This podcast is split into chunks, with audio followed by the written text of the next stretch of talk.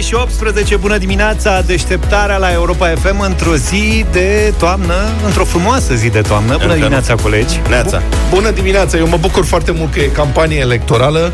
Ieri când m-am dus acasă la mine spre mediul meu rural, am luat-o prin spate, că mi-a zis cineva, bă, s-a asfaltat un drum de vreo zece kilometri, un drum care e paralel cu D N unu. zece kilometri? Da, da. Este un drum care e paralel cu D N unu, încolo, după voluntari, nu știu ce, un drum prin câmp. Așa. Mi-a zis, băi, zice că ești ca pe patinoar. Este... te dai cu mașina, nu simți nimic, este super ok. Foarte bine. Înainte erau niște limitatoare de viteză în drum, sub formă de gropi. Deci limitatoare ah. de viteză negative. Am înțeles. Acum drum drept proaspăt asfaltat prin câmp, să vezi acolo bombardieri. Cu orice fel de mașini. Orice fel de mașini. Da, da. Deci, practic și eu aș putea fi bombardier acolo. Da, deci practic bombardierii cei mai periculoși sunt aia cu dube, care sunt încărcate cu, pot să fie cu orice. Dar mă bucur, se lucrează foarte mult în multe locuri. Înțeleg mie... că și în București e nebunie. Da, mie mi-au zis prietenii că la podul de la Ciurel se lucrează ca pe vremea lui Mao. N-au, n-au fost stația muncitori la un loc pe un șantier de România în viața lor. Da. Cu utilaje, cu bazi, zice, băi, e ușor ridicol că ea n-au loc să lucreze. Sunt atât de mulți. Asta e o, e o pasarelă, un... mă rog, un pod București, care ar trebui să iasă spre pasaj. Autostrada București-Pitești, da. Și să mai decongestioneze Iuliu Maniu, principala arteră a, cartierul, a cartierului Militari, care e veșnic da. congestionată. În acest oraș, care are oficial două milioane de oameni și probabil că neoficial vreo patru, drumul ăsta ar fi fost crucial. În pasajul ar fi fost crucial în urmă cu, ce să zic, cred că se discută cu el, despre el de vreo douăzeci de ani încoace, despre pasajul acesta. Uh-huh. Și atunci când s-a pus prima dată problema, era o idee bună. Se făcea pasajul și scotea traficul din oraș direct în autostradă prin încă un drum expres. Dar în acești douăzeci de ani na, de când toți își iau având să facă pasajul, pe direcția respectivă s-au construit case, s-au împărțit terenurile și acum nu mai, adică drumul ăla nu se mai poate face, ar trebui expropriat și demolat tot. Gestul deci, contează, practic, mă. Da, gestul. Asta seamănă cu un alt drum expres care s-a făcut în București, în partea asta, de la doamna Ghica înspre, cred, piața Delfinului, nu știu unde, pe care mergi sais, țeavă, bine da. de tot, până când până te toată deci afacerea se, se termină într-o alee din spatele unor blocuri. Da, da, da, da, da, da. Da, da, da. Adică asta e problema, ideile sunt bune. Numai că orașul și orașele în țara asta, ele se schimbă până se pun în practică și se aplică toate proiectele de dezvoltare a infrastructurii. Și atunci, na, rămânem cu uh, campaniile electorale. Eu... Nu mai avem timp până pe douăzeci și șapte să mai deschidem vreun șantier, ceva? Da, eu mă gândesc, știi că există o teorie care spune să fie alegeri mai des. Da. Adică da, să anual, nu fie la patru ani, anual. Să fie anual, pentru că exact. Acum, știți ce se întâmplă? O să se voteze sau nu? Noi vă recomandăm să mergeți la vot. Noi o să mergem la vot. Deci se va vota pe douăzeci și șapte septembrie pentru primar, după care în decembrie, mă rog, primar, consilii locale și generale, uh, pentru parlamentare se va vota în principiu în decembrie și după aia patru ani, pa, pa. Nu mai e niciun mai fel de două mii douăzeci și patru, vot da. pentru nimic. Adică nici europarlamentare, nici prezidențiale, nici locale, nici parlamentare, nimic, nimic. Adică patru ani o să fie o liniște, oamenii sunt acum aici vângul mare. Acum mafioții se dau de ceasul morții să mai rezolve ceva, să mai compromită pe cineva, să mai facă ceva, pentru că după aia patru ani, dacă reușiți să ocupe locul, liber la furat, tată. Da, domnule, important e să votați în cunoștință de cauză. Eu m-am hotărât deja, vreți să vă spun cu cine votez? Nu. șapte și treizeci de minute. Am vorbit un pic așa și despre alegeri mai devreme, uh-huh. gândindu-ne la alegeri. De fapt, eu zic să trecem la lucruri serioase. Să trecem la educație. Importante, exact. Uh-huh. Da, n-am mai dat de mult o știre, exemplu, din acest domeniu și am vrea să se întâmple mai des. În Sebeș, un tânăr care scuipa coși de semințe pe jos, el păstra conținutul, dar scuipa semințele. Am înțeles că așa se face. Așa.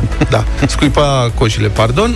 Dânsul a fost amendat cu o mie de lei și câteva particularități în această știre. Era în parc, pe o bancă, așa cum se face de obicei, se face un covoraș. Da, așa? De semințe. Iar polițiștii locali l-au observat pe camerele de supraveghere pe când mânca semințe și făcea covor. După două ore... După ce li s-a făcut poftă, practic. După două ore... s-a prezentat la fața locului un echipaj al poliției locale. Arată declarațiile oficiale. A avut un sac de semințe. Deci ei au stat două ore și s-au uitat la el. Ce face ăsta? Ia fii atent. Costele, vino să vezi.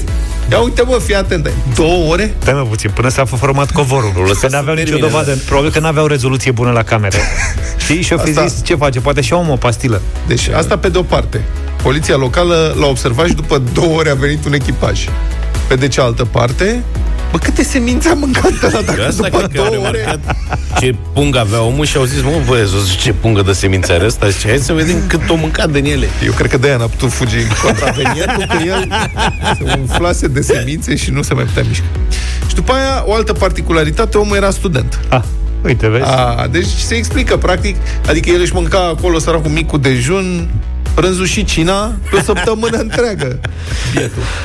Polițiștii i-au dat deci amendă, o mie de lei, a urmat, mă rog, un proces pentru că studentul a contestat amenda, dar a pierdut în cele din urmă. Era într-un fel, era și de așteptat, că nu cred că poți plăti avocații cu bani de semințe. Exact, adică... poate doar să găsești un fan. Da, în Galați, alți devoratori de semințe au scăpat însă de amendă după ce au făcut curat pe jos la avertizarea polițiștilor locali. Deci au venit polițiștii locali, s-au mișcat mult mai repede, presupun, i-au prins în fapt și i-au pus să măture pe jos. Sebeșenii mult mai duri. Sebeșenii acolo e mai spre Ardeal și e mai... Da. Le, le-a trebuit totuși două ore să hotărască să intervină. Credeți? No, dar păi ce facem? Credeți că e deja o rețea? Păi până... Asta? Da. Decorticatorii. Decorticatorii. De fapt, da, decorticatorii de semințe, nu devoratorii. Ce cam greșit. Deșteptarea cu Vlad, George și Luca la Europa F M. Da, um, numai pentru coșile de semințe aruncate pe stradă, polițiștii locali din Galați au aplicat în ultima perioadă douăzeci și patru de sancțiuni. Mi se pare o procedură de educare foarte bună. Am vrea să o vedem mai des aplicată. Um, pe de altă parte, sigur, asta e o chestiune de educație și noi tot vorbim despre cei șapte ani de acasă, că oamenii ăștia n-au cei șapte ani de acasă și așa mai departe. Asta e o chestie relativă cu cei șapte ani de acasă. În fond, clar, valorile comune și elementele comune de civilizație trebuie transmise de sistemul de învățământ și de educație, că de-aia îi spune Ministerul Educației, Învățământului și Educației, mă rog, presupun că îi mai spune, că îi se schimba numele de atâtea ori. Adică asta face parte, familiile pot să fie... Familiile sunt diferite. Au valori diferite, niveluri diferite de cultură. Unora li se pare normal să facă mizerie pe jos, altora nu. Nu te poți baza pe cei șapte ani de acasă. Trebuie să cere asta din partea sistemului de educație, pe care îl plătim ca să funcționeze din taxele noastre și uh, care ar trebui să se ocupe de educația noilor generații. Și din punctul ăsta de vedere, sigur, ne uităm înspre școala noastră, care e cum e, dar în conversația din această dimineață, prieteni, am vrea să vă întrebăm cum merge deocamdată școala online la cei mici. Cum merge? Funcționează? Care-i povestea? zero trei șapte doi zero șase nouă cinci nouă nouă. După prima zi de școală, că na, prima, prima nu cred că se pune. Deci, după prima zi efectivă de școală, cum funcționează? Cum a mers? Cum a fost? Merg echipamentele? Se înțeleg oamenii? Au intrat hackerii? Că am văzut că intră hackerii mai nou. În prima zi de școală probabil s-au predat fișierele, știi? În loc de manuale, nu s-au dat manuale, s-au dat mm. fișiere la, pentru școala no, online. Sunt, sunt toate manualele, se găsesc online, din punctul ăsta de vedere e bine pus la punct sistemul. În schimb, sunt dificultăți la Ștefan, cel puțin sunt dificultăți de la profesori până la copii. Ce fel de dificultăți? Păi, în primul rând, nu toți profesorii reușesc tehnic să se descurce cu aplicațiile. El face cu Google Classroom, pe care acum îl descoperim toată familia. Așa. Unii profesori au reușit să-i dea drumul. Profesoara de la o altă materie n-a putut și a început pe Zoom la pauză, n-a știut să înceapă o nouă sesiune de Zoom, a trebuit să o chem. Doamna dirigintă venea la fiecare pauză să-și ajute colegii să... Doamna dirigintă fiind mai tehnică. Să-i ajute să intre online... Ăsta acasă se plictisește, le ia capul, nu se aude foarte bine, e nenorocire. Mai bag un FIFA. Dar mă rog, în linii mari așa merge. Telefonul nostru, prieten, zero trei șapte doi zero șase nouă cinci nouă nouă. Am vrea să faceți această evaluare. Cum merge școala online, acolo unde e școala online. Justin Timberlake, Mirrors, am ascultat la Europa F M, cea mai bună muzică de ieri și de azi. Apropo de muzică, după nouă avem Radio Voting, chiar dacă e miercuri, nu e o zi de marți, o zi obișnuită de marți, pentru că avem o piesă nouă pe care o lansăm împreună cu doi artiști în această dimineață, dar asta după ora nouă. Mesaj de la un ascultător, citez, la școala o sută șaptesprezece din sectorul șase nu au reușit încă să doteze clasele cu logistica electronică. Exact așa ni s-a comunicat, astfel încât copiii vor merge la școală câte jumătate din clasă. O zi da, una nu. Adică azi merge prima jumătate a clasei, mâine cealaltă grupă. Iar online nu se face nimic. Deci așa s-a rezolvat problema cu online. Nu... jumate, odată tu, odată jumate eu. Vacanță, o zi, jumate... Una pe față, una pe dos. Exact. În schimb, primarul Cutare se laudă că a furnizat două măști pentru tot anul, pentru fiecare copil. Preferam dotări la clasă în locul măștilor. Nu s-a întâmplat. zero trei șapte doi zero șase nouă cinci nouă nouă. Cum merge școala online la copiii voștri? Sunați-ne să purtăm o mică conversație pe tema asta. Sunt tot soiul de știri, multe știri pe acest subiect. În Bivolari, de exemplu, singura comună din Iași unde școala a început în scenariul roșu, elevii fac temele acasă și le trimit la școală prin șoferul de microbuz în plicuri sigilate, zice știrea, adică lipite. Ce înseamnă sigilate? Adică da. fac temele și le trimit cu plicul la școală. E o școală cu aproape trei sute de elevi, adică nu e chiar mică. Mai puțin de două treimi dintre ei au acces la internet, de aceea direcțiunea a fost nevoită să implementeze această procedură neobișnuită. Așa și... se învă... Scuze-mă, așa se învață cu plicul de mici. Da. Așa ceva. Reprezentanții Inspectoratului Școlar Județean Iași spun că au declarat pentru Libertatea că deficitul de tablete la nivel nivelul întregului județ e foarte mare, douăzeci și trei de mii de bucăți. Oho. Deci cam asta știm noi deocamdată, vrem să știm și de la voi mai multe. Zero trei șapte doi zero șase nouă cinci nouă nouă. Cătălin e în direct cu noi, bună dimineața. Salut, Cătălin. uh, Bună dimineața. Bună dimineața. Am trei copii, doi sunt la gimnaziu, unul este la grădiniță și o să fie profesoară la un colegiu național din uh, județul Buzău. Da. Dacă copiii au avut noroc și au prins prima săptămână să meargă fizic la școală, mai nenorocoși au fost elevii soției mele, da. care din jumătatea care trebuia să stea acasă să urmărească cursurile, sunt încă în vacanță, pentru că nicio clasă din întregul colegiu nu există logistica necesară transmiterii orelor online. În ce oraș mai sunt? Buzău. În Buzău. În județul Buzău, în Râmnicu Sărăt. Da. Am întrebat soția, zic, cum ai făcut orele ieri? Zice, doar cu elevii care au fost fizic. Când a, s-a informat conducerea școlii de ce nu poate să transmită orele, informaticianul a spus că abia de astăzi, dacă va putea, să instaleze logistica necesară, deși în consiliile făcute au, li s-a spus că totul este în regulă și pot face datoria să vină la muncă. Deci jumate dintre copii au stat acasă, nu? Și... Am mai ales și de nouă, nu știu ce profesori au. Nu sunt făcute grupuri de WhatsApp ca să aibă datele lor, să poată conecta online. E o nebunie. Uh-huh. Am deci, practic, există logistică, dar nu funcționează. Adevărul e că am ajuns în două mii douăzeci și sunt aceleași probleme cu I T-ul care erau și acum cincisprezece ani, știi? Deci când e o problemă de I T, bă, de instalat un calcul și acasă și la serviciu, cu I T-ul sunt veșnic probleme. Uh-huh. Nu există, nu s-a găsit un sistem care să meargă uns, să rău. Nu aibă probleme. Da, îmi pare rău. Mi se pare că sunt probleme numai când trebuie organizate cumva de administrația publică din țara asta. Pentru că dacă eu spun ție să-ți instalezi o aplicație ca să putem să vorbim prin stație sau prin video, putem să facem foarte ușor. Știi foarte bine asta. Corect, da.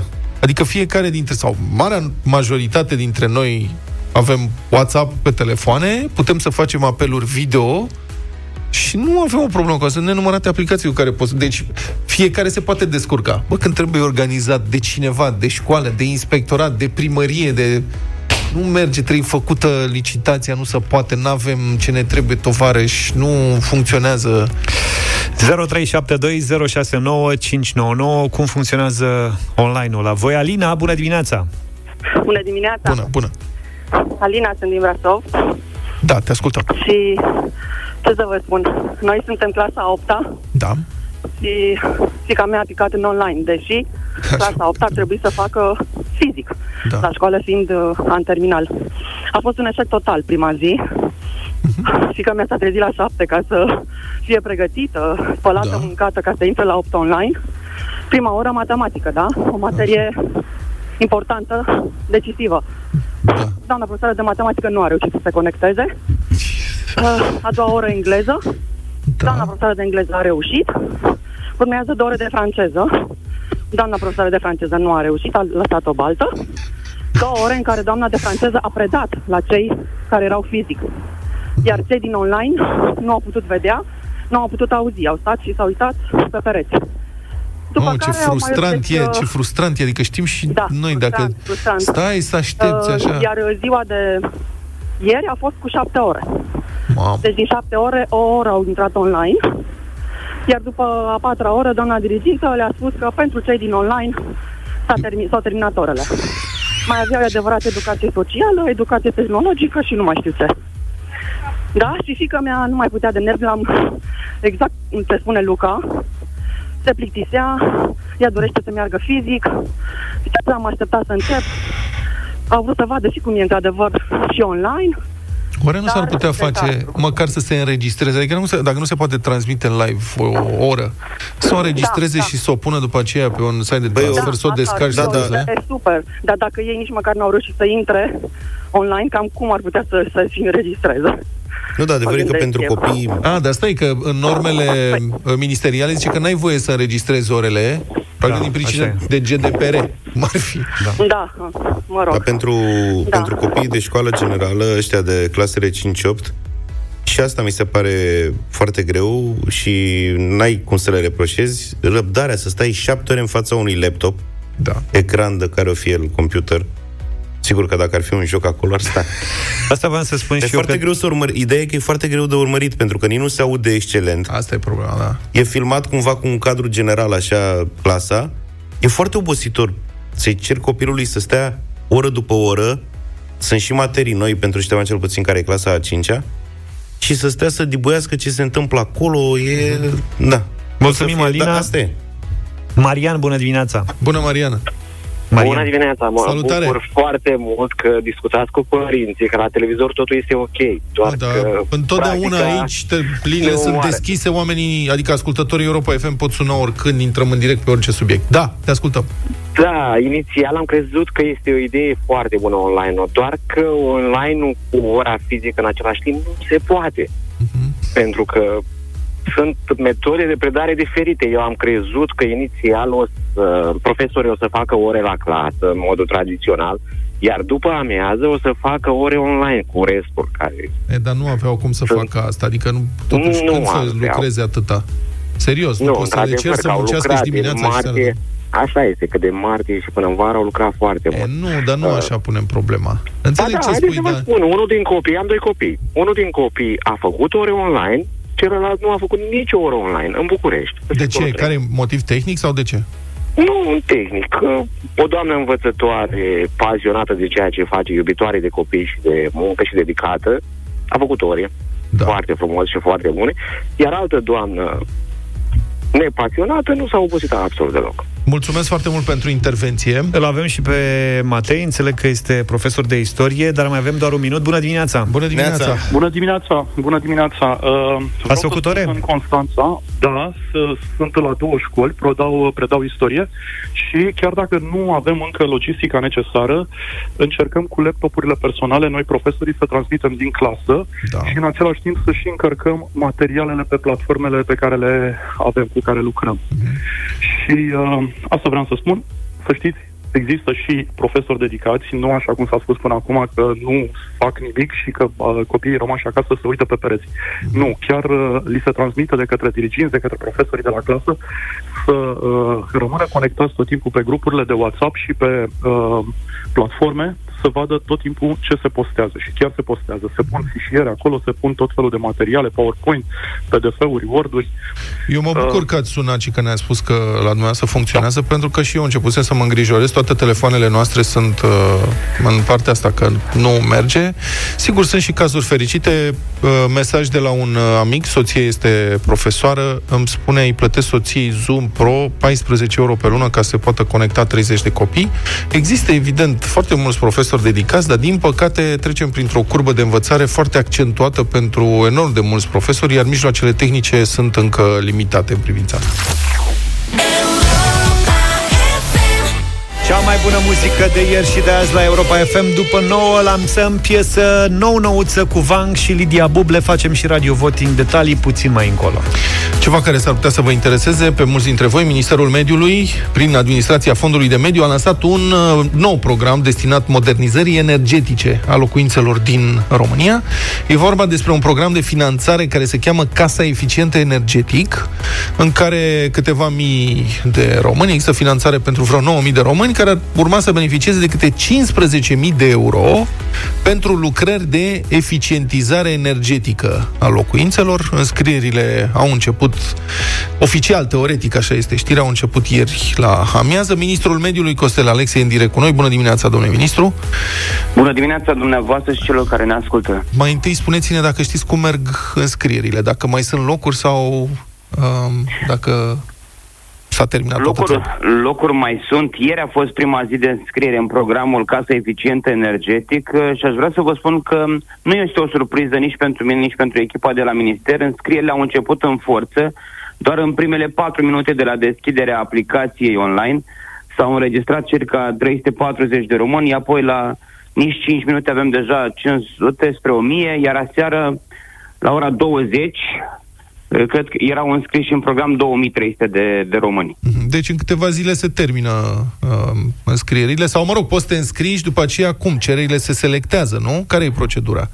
Procedura este că fiecare dintre români se înscrie pe aplicația online, ia un număr de înregistrare, apoi are timp de, timp de două săptămâni să-și pregătească dosarul de, de finanțare. Uh-huh. Și dacă se înscriu, adică se pot înscrie mai mult decât, nu sunt doar nouă mii de poziții în care te pot înscrie, nu? Înscrierile continuă și astăzi și în zilele următoare. Ele vor continua până la atingerea pragului de o sută cincizeci la sută din bugetul alocat. Aha. Acesta, bugetul pentru acest an la programul Casa Eficientă Energetic este de patru sute treizeci de milioane de lei, iar conform estimărilor noastre, bugetul acoperă lucrări de eficientizare energetică la peste nouă mii de case din, din țară. E un program pe care l-am gândit atât pentru bunăstarea cetățenilor României, pentru că simțim și eu și dumneavoastră și ascultătorii dumneavoastră cum lună de lună facturile noastre sunt suficient de mari la energie. Astăzi știința spune că treizeci la sută din energia unei locuințe se pierd prin, per- prin pereții exterior și douăzeci și cinci la sută se pierde prin acoperiș și sau ferestre, ceea ce înseamnă că... Să știți că în București, în București se mai pierde și prin conductele uh, care sunt, trec pe sub uh, străzi, adică la Radet o bună parte din eficiența energetică este pierdută înainte să ajungă în case. Domnul Dar... Petreanu, acest program este dedicat exclusiv celor care locuiesc la case, uh, nu intră blocurile în program, pentru că pentru eficientizarea energetică a blo- blocurilor de locuințe au fost programe prin Por și alte surse de finanțare. Am vrut să venim în sprijinul românilor care nu au putut să-și eficientizeze locuințele cu fonduri, cu fonduri europene. Bun, practic, okay. tehnic, ce se poate, ce se obține prin acest uh, program? Ce fel de lucrări sunt finanțate? Uh, prin acest program, uh, în primul rând, finanțăm tot ceea ce înseamnă ca proprietarii să-și...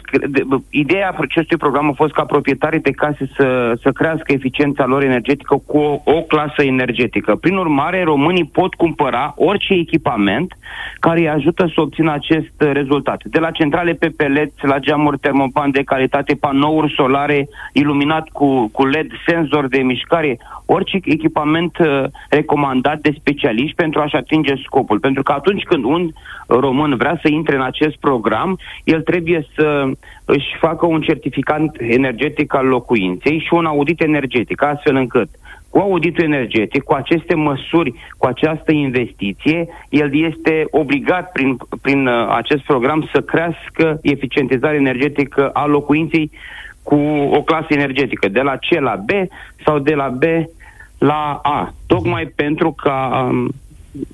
consumul de energie să fie unul cât se poate de redus. Bun. Și dacă la final, la final se face un audit, adică după ce termină toate lucrările? La final își va face un certificat energetic. Asta este și um, finalul proiectului. Trebuie să-și facă un certificat energetic prin care se demonstreze că în urma investițiilor făcute el a, a, trecut, într-o, a trecut într-o clasă energetică superioară. Și dacă nu, nu îi se dau banii. E... Da, da, bun, dar nu are cum, atâta timp cât el își va urma lucrările pe care un proiectant, că aceste investiții nu se fac în regie proprie, ci trebuie să apeleze la o firmă specializată. Am subliniat acest lucru tocmai pentru a ne asigura că lucrările vor fi de, de calitate și acest lucru va fi putut urm- fi urmărit pe parcursul implementării proiectului. La finalul lucrărilor se va depune un, la A F M un, des, un dosar de decontare. Acesta va conține mai multe documente care să ateste, evident, de către firmă și achiziția echipamentelor, dar și serviciile de execuție a lucrărilor. E, și un element important în dosarul de decontare este dovada că s-a atins obiectivul proiectului, creșterea clasei energetică a casei pentru care s-a solicitat finanțarea. Deci solicitantul Asta ne dorim. Nu, nu primește bani înainte, ci își vede de toate cheltuielile și execută programul proiectului și la sfârșit, dacă demonstrează că a crescut clasa energetică a locuinței cu un pas, atunci îi se decontează suma respectivă, exact, nu? Exact. Prima deficiență energetică este de maxim cincisprezece mii de euro uh-huh. și reprezintă maxim șaizeci la sută din valoarea investiției.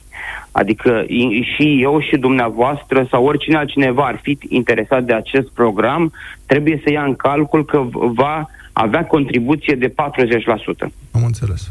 Bine, în altă ordine de idei, spuneți-mi programul ăla cu panouri fotovoltaice mai continuă anul ăsta, anul următor? Programul cu panouri fotovoltaice, după cum bine știți, a fost un program moștenit. Ne-am asumat că vom încerca să-l, re- să-l salvăm. Am reușit ca din cele douăzeci și șase de mii de, de cereri să salvăm și să finanțăm în jur de cincisprezece mii. Pentru anul viitor, el, programul va continua.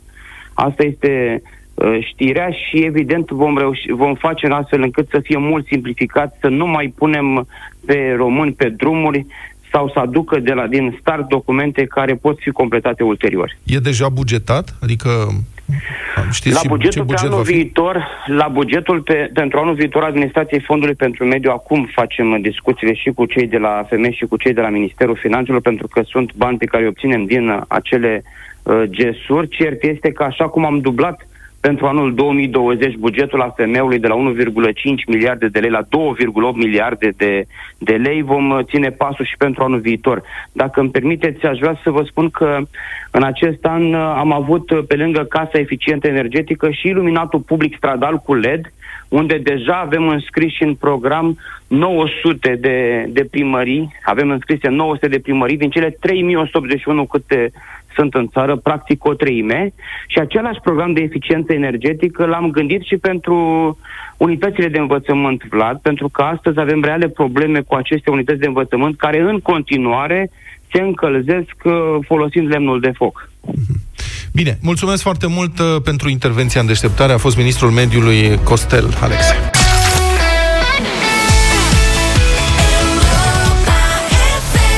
The Mountains și Alina Eremia. Din trecut am ascultat opt și douăzeci și cinci de minute. A fost inventată, prieten, rochia care arată cam ce fel de sentimente încearcă persoana care o poartă, indiferent de sex. Conceptul aparține unui designer danez. Deci cred că este și foarte scumpă. Este și o... foarte simplă. Zici.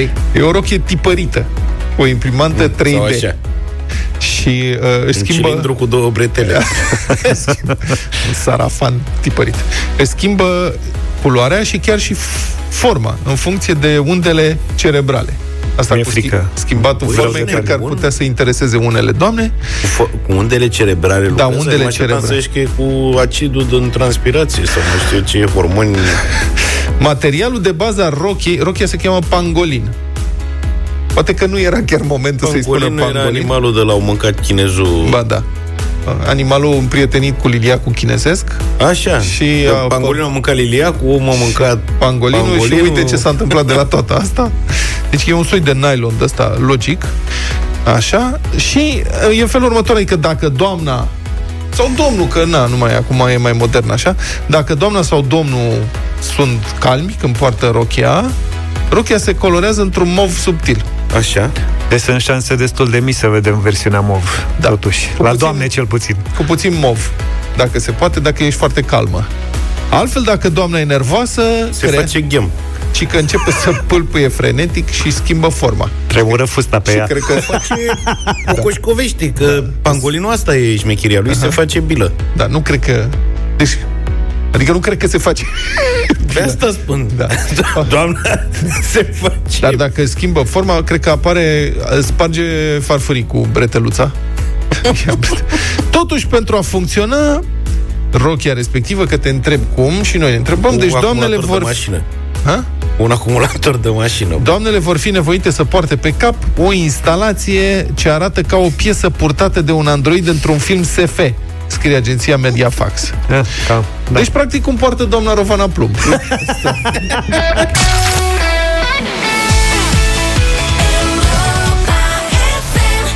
Goes Like You, Maroon cinci, opt și treizeci și șase de minute. Să vezi și să nu crezi. Da. Asta e titlul, ăsta m-a dat pe spate. România are printre cele mai bune condiții de locuit din Uniunea Europeană. Tare. Și aici eu zic să ne oprim, da, jingle. Cât de bine sună știrea, să nu mai intrăm în amănunte. Practic am putea să ne oprim aici și să avem o zi mai bună, nu-i așa?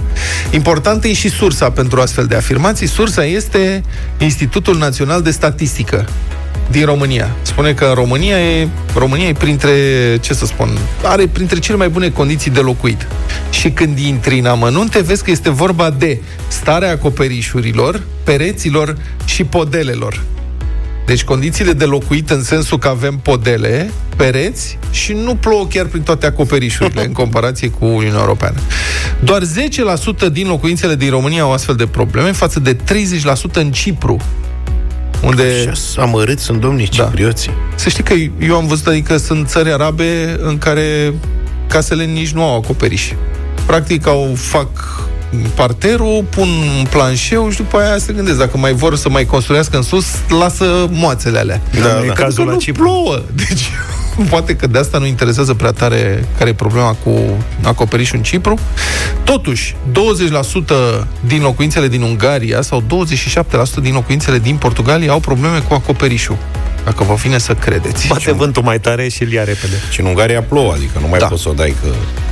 Uh, Institutul Național de Statistică a făcut și un top al săracilor din Uniunea Europeană, care nici măcar nu-și permit să-și încălzească locuința așa cum trebuie. N-au bani de concedii și nici nu se gândesc la luxul de a mânca odată la două zile carne sau pește. Cel mai rău din acest punct de vedere o duc bulgarii. Cam o treime din gospodării suferă sau nu se bucură iarna de căldură, că n-au bani să o plătească. Da, mă, dar bulgarii n-au ce mânca, dar stau pe marginea autostrăzii și se uită cum trec mașinile, știi? Da. Cred că bulgarii nu mănâncă carne pentru că au mulți castraveciori. Urmează Lituania cu douăzeci și opt la sută, Grecia cu aproape douăzeci și trei la sută, adică dacă nu mănâncă pește sau carne, presupun că caracatița la ce se pune? Sau calamari. Sau coicile. Încălzi, nu încălzesc, că da. nu prea au de ce. Băi, asta cu încălzitul, știți cum e? Niciodată nu mi-a fost mai frig iarna decât într-o țară caldă. Adică dacă ajungi într-o da. țară mediteraneană, asta e adevărat. În afara sezonului, acolo cu încălzirea e foarte greu. Pentru că nu prea se ocupă cu încălzirea, pe principiu că la noi e cald. De ce să facem? Mamă, și eu un frig, sunt câte șaisprezece grade într-o casă de-asta, am, a trebuit să stau odată în Atena într-un februarie. Superb. Af- da, afară erau șaptesprezece grade, optsprezece grade ziua. Era foarte plăcut în timpul zilei. Mamă, dar în casă era atât de frig și în toată casa aia în care stăteam era undeva o aerotermă. Zice, păi, greu, ai luat-o în brațe?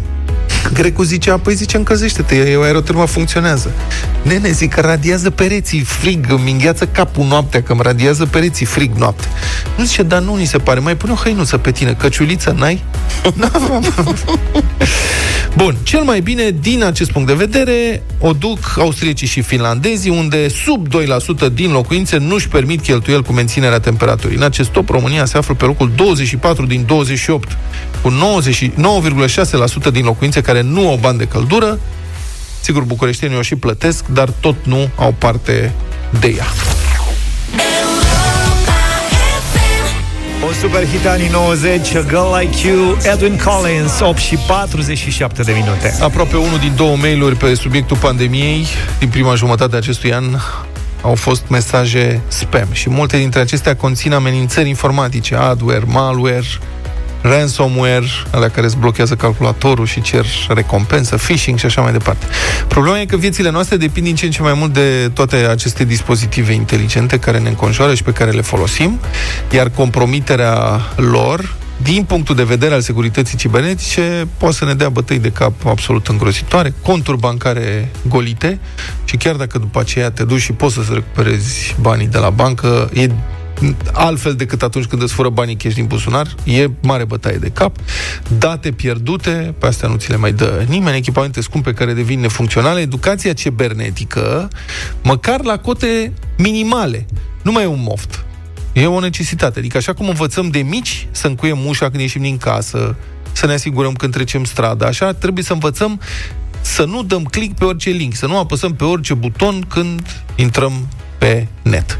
Despre amenințările informatice și despre soluțiile pe care le avem la dispoziție ca să ne ferim de pericole pe internet, ne vorbește acum Liviu Arsene, specialist în securitate informatică la Bitdefender. Aproximativ jumătate din mail-urile pe subiectul coronavirus sunt frauduloase, deci conțin link-uri, conțin atașamente sau încearcă tot felul de, de scheme frauduloase prin care să te convingă să-ți ia bani, date personale sau să trimiți bani către atacatori. E, una dintre cele mai întâlnite teme, ce, subiecte practic în toată perioada asta, în primele șase luni ale anului, a fost într-adevăr subiectul de coronavirus. Au mai fost și alte teme, precum, uite, spre exemplu, în ultimele luni, iulie și august, au exploatat teme turistice. Pentru că odată cu ridicarea restricțiilor de călătorie, practic oamenii erau mai interesați să caute oferte de cazare, cel puțin pentru locuri exotice și relativ destul de scumpe înainte de pandemie. Și acum atacatorii profitau de, de lucrul ăsta, spunând, uite, dacă până acum nu ai avut ocazia să te duci în Bali, în Belize sau în ce insule exotice și te-ar fi costat în mod normal câteva zeci de mii de euro, acum noi venim cu oferte extraordinare, reduceri de peste optzeci la nouăzeci la sută. Tot ce trebuie să faci este să dai click și să ne trimiți datele tale personale. Bineînțeles, mesaje înșelătoare.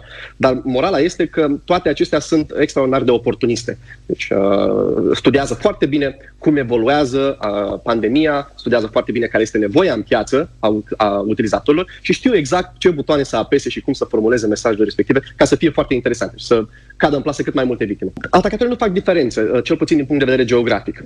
În schimb, se uită foarte mult la ce subiecte, ce teme sunt mai populare într-o anumită regiune. Cred că unul din cele mai mari riscuri la care ne expunem, cel puțin ca angajați care lucrăm de acasă, este faptul că împărtășim, practic, dispozitivul de serviciu cu ceilalți membri al familiei, copii, soți, soție și așa mai departe. Și atunci, asta poate deveni un risc de securitate pentru companie. Dacă, nu știu, spre exemplu, copilul vine și începe să tasteze sau să viziteze site-uri dubioase, să instaleze aplicații mai puțin sigure, atunci, practic, poate infecta calculatorul de muncă și, uh, inevitabil, poate duce la o breșă de securitate pentru compania pentru care lucrezi. Și riscul rețelelor Wi-Fi. Există riscul ca un atacator să poată controla acea rețea și să ne poată redirecționa traficul. Încercați să țineți uh, sistemele de operare și aplicațiile pe care le folosiți la zi cu cele mai noi actualizări de securitate.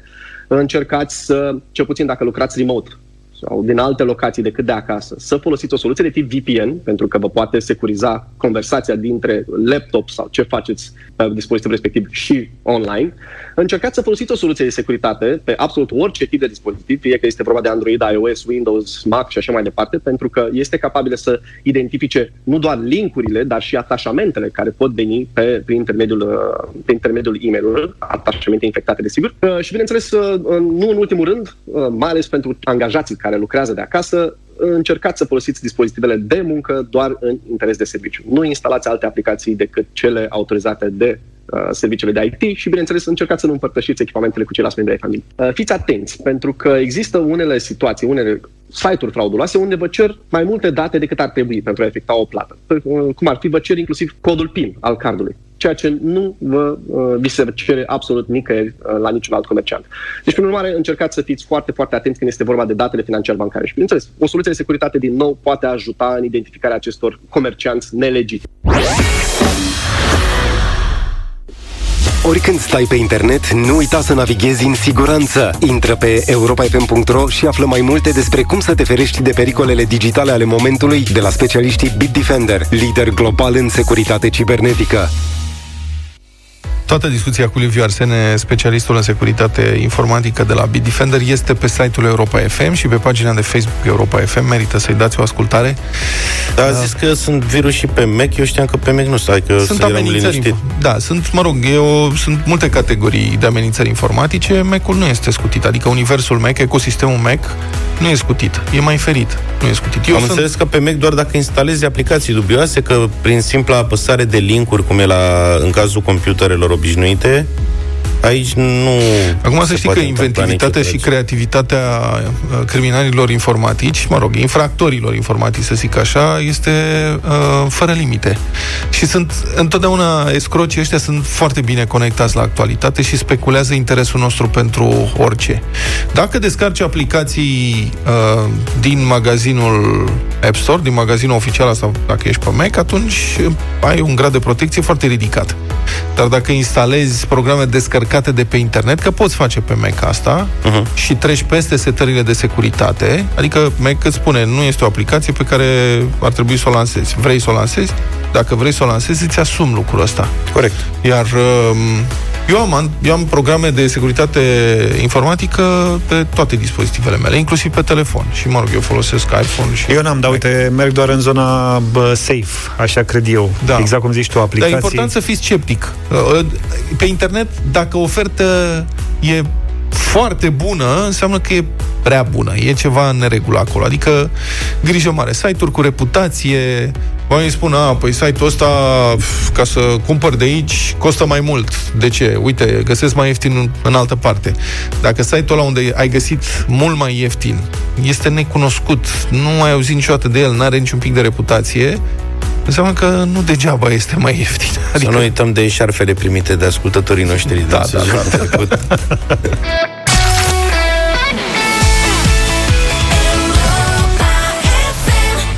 Din cei mai buni entertaineri de pe scenă, Robbie Williams, a fost la Europa F M. Supreme, nouă și nouă minute. Trebuie să vedeți un film, The Social Dilemma. Adică vreți să-l vedeți, chiar dacă nu știți că vreți să-l vedeți sau n-ați auzit de el, vreți să vedeți filmul ăsta, The Social Dilemma, cred că e pe Netflix. Da. Dar presupun că, mă rog, oamenii se mai descurcă. The Social Dilemma este un docudrama, cum se spune, adică este un film documentar care, mă rog, mai are dramatizări pe aici, pe acolo, pentru susținerea poveștii, dar este un documentar în care apar oameni care au participat la fondarea, la construcția și la dezvoltarea tuturor marilor rețele sociale. Facebook, Google, Twitter, Pinterest, orice. Da. Inclusiv cel care a inventat Instagram. Butonul, da, inclusiv cel care a inventat butonul de like, da, pentru Facebook. Foarte tare. Deci oamenii sunt, sunt oamenii din echipele de dezvoltare, sunt cei care se ocupau de monetizare, adică sunt foarte bine plasați.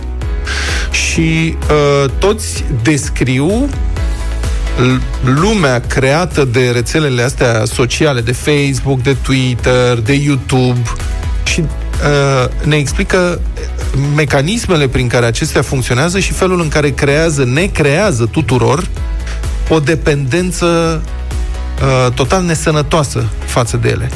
Ne spun cum funcționează algoritmii ca să afle mai multe despre noi decât știm noi înșine și cum acest lucru este speculat de rețelele sociale ca să câștige mai mulți bani, ceea ce, mă rog, în sine este un, uh, un scop ok, că toată lumea vrea profit, da, dar uh, mecanismul este după aceea uh, folosit sau, din păcate, ajunge să fie folosit pentru promovarea teoriilor conspiraționiste, a falsurilor, a manipulărilor politice, iar noi suntem victime pentru că mecanismul prin care se creează dependența se adresează creierului reptilian, nici măcar nu știm, instinctelor noastre, și anume de a dori să fim, să intrăm în legătură cu alți oameni, de a primi aprecieri pentru ce facem noi și așa mai departe. Deci The Social Dilemma. Trebuie să vedeți filmul ăsta, este înfricoșător pe alocuri. Rata depresiei și a sinuciderilor în rândul adolescenților americani a explodat, a crescut dramatic în ultimii zece ani, de când rețelele sociale au, uh, au căpătat uh, viteză.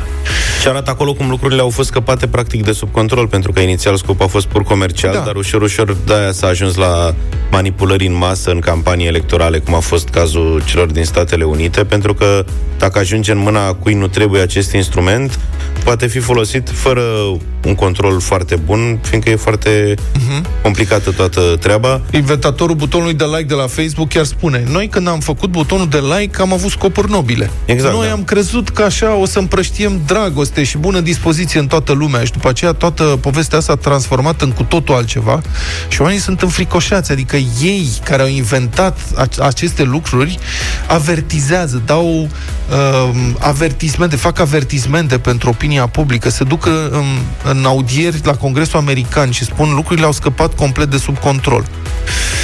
Da. Da, de asemenea, ce tip de zi? Mi s-a părut interesant și sigur că o știm cu toții ce înseamnă bula de pe rețeaua de socializare, că acolo se adună oameni cu aceeași opinie, dar acolo oamenii o spun cu subiect și predicat, cum te profilează rețelele sociale și cum fac ca o anumită afirmație de a ta opinie să fie împărtășită cam de toată lumea din feed-ul tău, da. Și te face să crezi că ai dreptate în tot ceea ce spui. Îți creează actualități, îți creează diferite, falsă... îți creează alt prezent. Și da. eu mă uitam, astăzi am căutat una anumită știre în feed-ul meu de pe Facebook, nu apărea nicăieri, nicăieri, am căutat ca bezmeticul.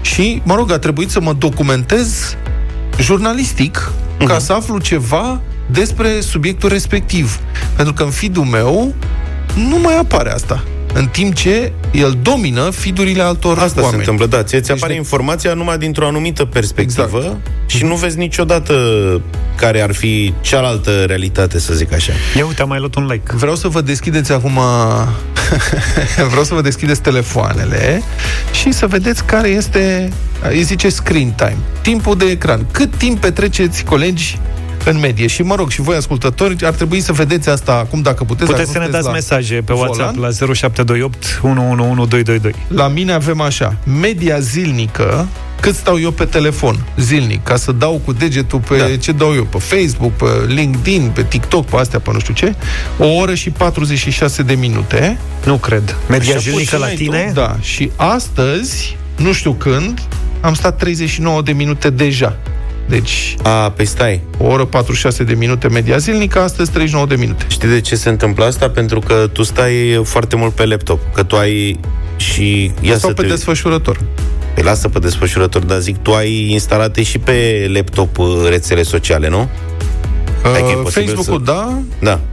Și cam atâta folosesc. Eu, de exemplu, care folosesc... Dar nu e aplic, adică pe laptop nu folosesc aplicație, intru de pe net. Ok. Eu care folosesc aproape exclusiv telefonul, da? Am două ore cincizeci și șase medie. Dintre care... trei ore, adică dublu față de mine. Da. Dar, repet, sunt numai pe telefon. Ce faci tu atâta, mă, frate? Păi, uite, că până acum trei zile, până, pardon, pardon, până acum trei ani nici nu știai că există Facebook. Ți-am Corect. Eu și acum am, Facebook. Uite, am o oră cincizeci și trei. Mamă, cât am? O oră cincizeci și trei de azi dimineață? Nu, oră, nu, medie, pe zilele trecute. Bine, ieri am și postat ceva cu un tort și de asta am avut media mai mare. În rest, pe WhatsApp am o oră douăzeci, pe Waze o oră, deci cu șofatul, necazurile, și o oră pe net. Da. Ia uite, eu am pe MyFitnessPal, am opt minute. Te-ai documentat cu niște calorii. Ia zi, George, tu. Tu cum eu să vă zic, vă zic tot sau vă zic la jumate? Spune, mă, ce ai pus. Care e timpul? Media săptămânală e de șapte ore jumate. Cât? Pe zi. Da. șapte ore pe zi? Da. Păi eu mă uit la Dacă net. Dacă puteți trimite un folosesc... echipaj, vă rugăm, în zona Pipera. Eu folosesc inclu- telefonul inclusiv la, pentru Netflix, pentru filme. Ce și asta gă... mă uit tot pe telefon. La gătit îl folosesc? Și la, la gătit. Plus că, uite, eu zi? dimineața, de exemplu, până la ora asta am două ore și ceva de folosit telefonul. Țin permanent deschis pentru ce mai avem noi nevoie aici în emisie. Tu ai văzut filmul ăsta, The Social Dilemma? Nu l-am văzut, dar vreau să-l văd. Nu, uite, m-am făcut curios să-l văd azi. Păi, Mamă, uite... e, e înfricoșător, adică chiar tu trebuie să-l vezi, că la opt ore ai dependență, prieten. Da, mă, sunt șapte jumate, nu s-o... Uite, am găsit pe cineva ca tine, ce bună dimineața, șase ore patruzeci media zilnică, dar văd filme pe Netflix noaptea când adorme pitica. Hey, Netflix-ul ăla mănâncă mult. Da. Altcineva zice, am văzut uh, filmul și mi-am dezinstalat Facebook și Messenger. Da, este înfricoșător, vă spun. Altcineva zice că e înspăimântător de-a dreptul. Da. Știți de ce e înspăimântător? Am mai văzut filme de-astea alarmiste. Dar ăsta, pentru faptul că este înspăimântător pentru faptul că oamenii care vorbesc acolo sunt cei care au construit sistemul, exact, da, și care la un moment dat au realizat că lucrurile au scăpat de sub control. Și de-aia este înspăimântător. Exact. Oamenii aia știu ce vorbesc și ne spun: dom'le, suntem într-o situație imposibilă și trebuie să reacționăm. Vank și Lidia Buble, piesă nouă, în trei minute și jumătate, poate patru, ne întâlnim în direct. nouă și douăzeci și două de minute. V-am spus toată dimineața că avem o piesă nouă-nouță de la Vank și Lidia Buble. Să le luăm pe rând, ca să spun așa. uh, Cornelie e cu noi, bună dimineața. Salut! Bună Salut, dimineața. Cornel. Hey. Ce faci, Cornele? Salutare. Salut! Uite, mă pregătesc de drum. Auzi, ești ușor nehotărât după pleacă. Ai zis pleacă, acum vino, după aia du-te. Vino, du-te se numește piesa nouă de asta, de tachinezi.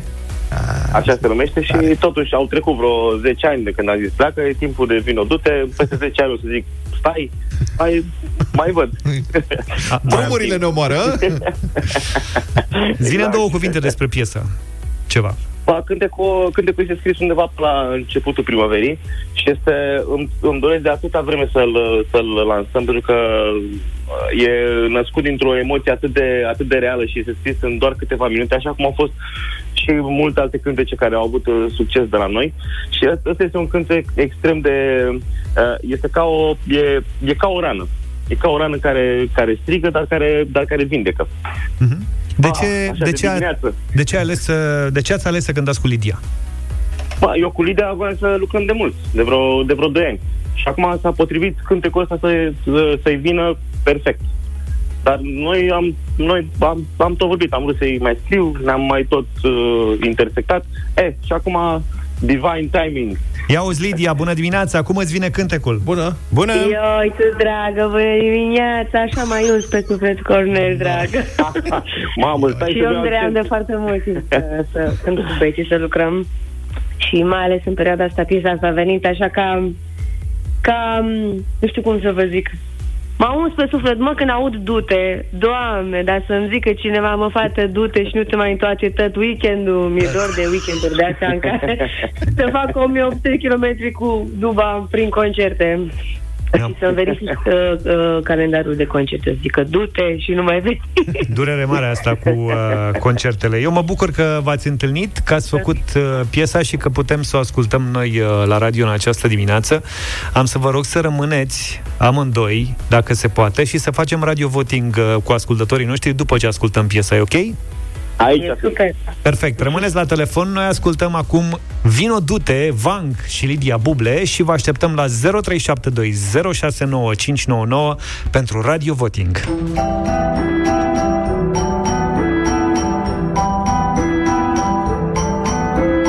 Da, tu, tu, tu, chiar tu, tu care mi-ai mâncat sufletul de nici eu nu știu ce mai vreau, dacă să plec sau să stau. Da, eu, eu, eu, chiar eu, cea care te va cunoaște mereu, așteaptă curioasă în banca ei. Oare acum ce mai vrei? Cu o mână mă ții, cu alta mă împingi, odată mă zici și odată mă stingi, și atâtea stele hotărâte, vino, du-te. O noapte mă ai, o noapte mă dai, odată mă ador și apoi mă ignori, și atâtea stele prevăzute, vino, du-te. Da, tu, tu, numai tu, cel care mi-ai spulberat zâmbetul, ar fi bine să mi-l repari, că tot la el și tu trebuie să ai. Da, eu, eu, eu, chiar eu, cel care te iubește chiar și la greu, nu mă juca pe degete sau du-te învârtindu-te. Cu o mână mă ții, cu alta mă împingi, odată mă învii, odată mă stingi, și atâtea stări hotărâte, vino, du-te. O noapte mă ai, o noapte mă dai, odată mă ador și apoi mă dobor, și atâtea stări neprevăzut.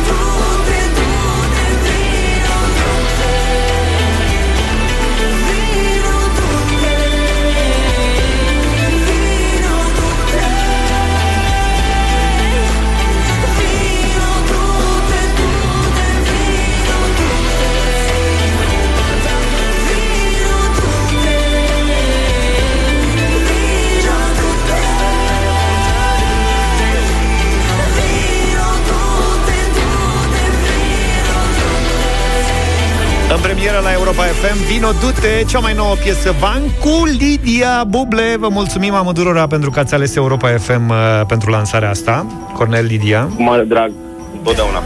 Nu-mi dau seama, d- nu-mi dau seama dacă e mai mult du-te sau vino. zero trei șapte doi zero șase nouă cinci nouă nouă pentru Radio Voting.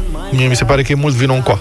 E mult vino în coa, bravo, da, ai dreptate. Bun, bun, bun, bun, foarte bun asta. Vă reamintesc, trăiți, ce beți, ce mâncați. Că e doar un joc. Așteptăm să ne spuneți dacă vă place sau nu vă place piesa asta pur și simplu. Iar dacă piesa primește zece voturi de da, în mod excepțional, intră în playlistul Europa F M. Hai să vedem ce se întâmplă. Alin e cu noi, bună dimineața. Salut. Bună dimineața. Salut. Piesa este destul de drăguță. Destul de drăguță. Singurul minus, Lidia Buble, trebuia să cânte mai mult. Atât. Da, ne zagragem. Da, mulțumesc, am luat un vot da, nu? Da, da, da. Bun, da, avem un da. Vezi ce e vot, Cornel? Te-ai băgat prea mult. Mihaela e cu noi, bună dimineața. Bună.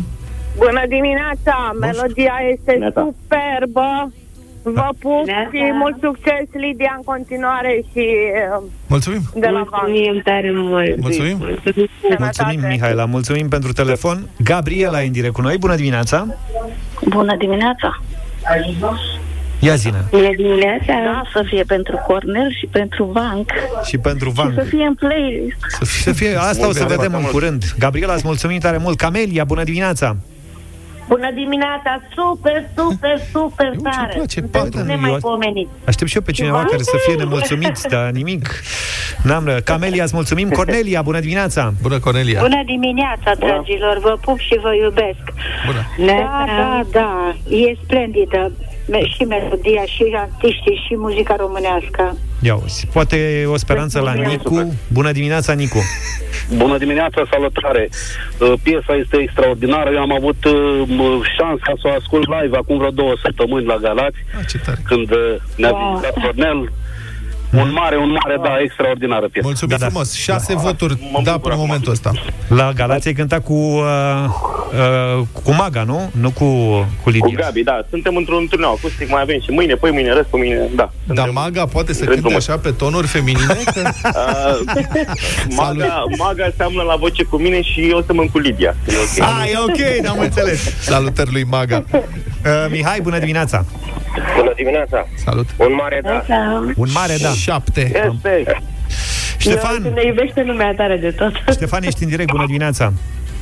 Bună dimineața. Un mare da, băieți. opt. Un mare da, băieți. Mulțumim. Mulțumim, Ștefan. Alin, ești și tu în direct cu noi. Bună dimineața. Bună dimineața. Te ascultăm. Uh, nu, piesa nu chiar. Poftim? Alo. Nu Alo, mă auziți? Da, te auzim. Zi. Da, nu-i chiar așa de extraordinară. Prea multe, du-te vino, du-te vino. La sfârșit mi se pare un pic prea trasă de păr. Pe sfârșit, da, primește un vot de la mine de da, ca să nu fiu eu un al câtelea e, al câtelea, al nouălea. Și totul ajunge în mâinile Deliei acum. Bună dimineața, Delia. Bună dimineața. Neața. Îmi place melodia de nu mai pot, îmi place de mor, e superbă și versurile și linia melodică. Felicitări! Piesa asta intră în playlist. Ia uite ce ați făcut, Lidia, Cornel, sunteți deja în playlistul Europa F M cu piesa asta lansată cu nouă minute. Bravo, măi, copii! Să mulțumim foarte tare de celor care ascultă și celor care cred în noi. Dar vezi cât de mulți oameni suferă și vor să se vindece. E foarte adevărat, poate că s-au regăsit. Da, da, da, da. Ei, felicitări, exact. Nu se Bravo. Întâmplă prea des, să știi, și... la Radio Voting să iei zece voturi de da, unul după altul, și să intrați direct în playlist cu asta. Felicitări, bravo. Mulțumim pentru încredere. Lidia, Cornel, vă pupăm și așteptăm primul spectacol, primul duet pe o scenă adevărată. Mulțumim mult de tot, Doamne ajută, vă pupăm tare. Bravo, ceau. Uite, am făcut ce am făcut și mai avem o piesă în playlist. Fix din deșteptarea, Vank și Lidia Buble, Vino, du-te, a reușit performanța asta azi. Ani Sandu e cu noi pentru știrile Europa F M. Madlena zilei.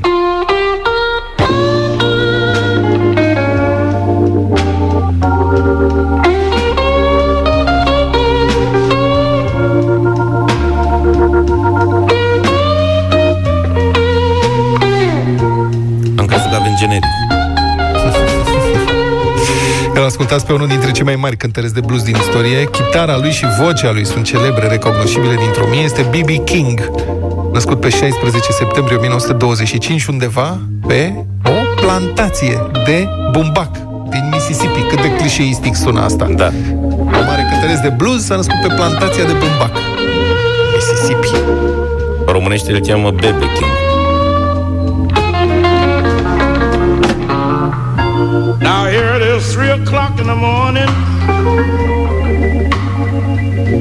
and I can't even close my eyes. Ce ascultați acum e unul din primele lui mega hituri, Three O'Clock Blues din o mie nouă sute cincizeci și unu. Oh, it's three o'clock in the morning, baby.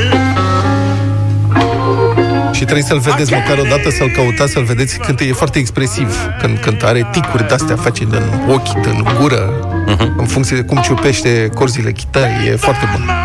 B B. King trebuia să devină, de fapt, un alt lucrător pe plantație, de altfel a și muncit o vreme la culesul bumbacului, a fost chiar și tractorist, dar era fascinat de muzică și a devenit penticostal, în primul rând, pentru muzica gospel care se cânta la biserica respectivă. Într-un interviu din două mii opt, el a povestit cum a trecut de la gospel la blues. Munceam non-stop pe plantație de luni până duminică la prânz, zice el, iar duminică la prânz mă duceam în oraș și începeam să cânt la un colț de stradă. Oamenii care îmi cereau să le cânt un gospel erau întotdeauna foarte amabili și politicoși cu mine, dar nu-mi lăsau niciun cent în pălărie. Cei care îmi cereau să le cânt blues mă plăteau întotdeauna. Uneori făceam și câte cincizeci șaizeci de dolari într-o după-amiază. Așa am decis că mai bine încep să cânt blues decât gospel.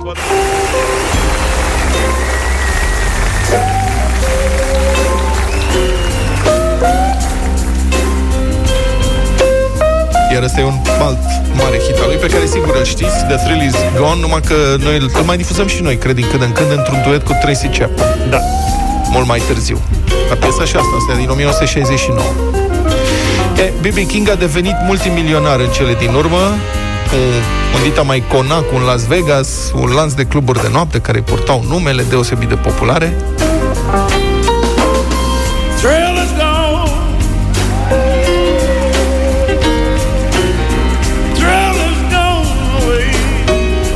El însuși, de altfel, a fost foarte popular și influent în lumea muzicală. Jimi Hendrix sau Eric Clapton, de exemplu, l-au idolatrizat și au spus că l-a influențat masiv viziunea despre muzică. Tot ce am vrut să fac a fost să-mi leg chitara la emoțiile oamenilor, să-mi conectez chitara la emoțiile oamenilor, a spus B B. King în autobiografia lui.